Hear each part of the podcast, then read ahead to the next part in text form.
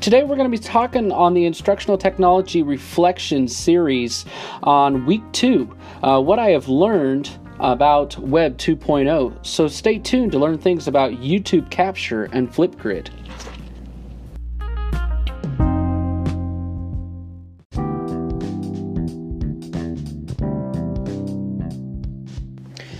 So, what is YouTube Capture? And why do we want to use something called Flipgrid?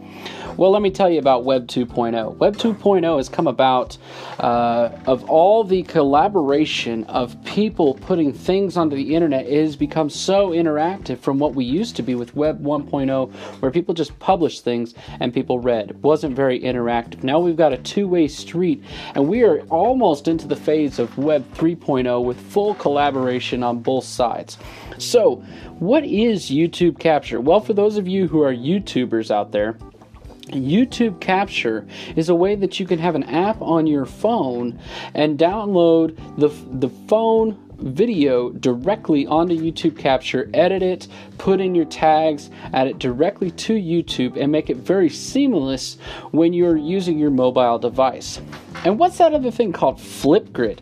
Well, Flipgrid is this way that we can start attracting the 21st century students who are in the classroom who are very entwined with things like Snapchat, Facebook, and Twitter, it's very technology friendly. And what Flipgrid is, is a way we can do discussion through video posting.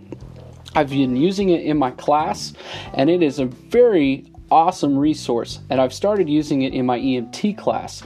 And the EMT class, the students are going crazy over it. They love it. They're being very interactive with it. They're commenting, they're making discussion posts, they're asking questions.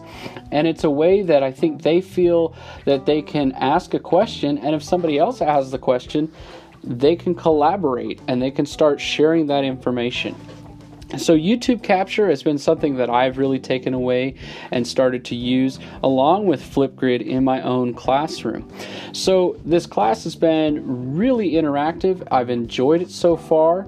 Um, week two has just brought back more um, understanding of things that we could be using on the internet, plus new things that I can start uh, incorporating into my teaching and, you know, if there's anything out there that I can help you guys with, whether it's setting up podcasts or how about it doing a YouTube page or any other resources, just hit me up. You know, Nick Larmer.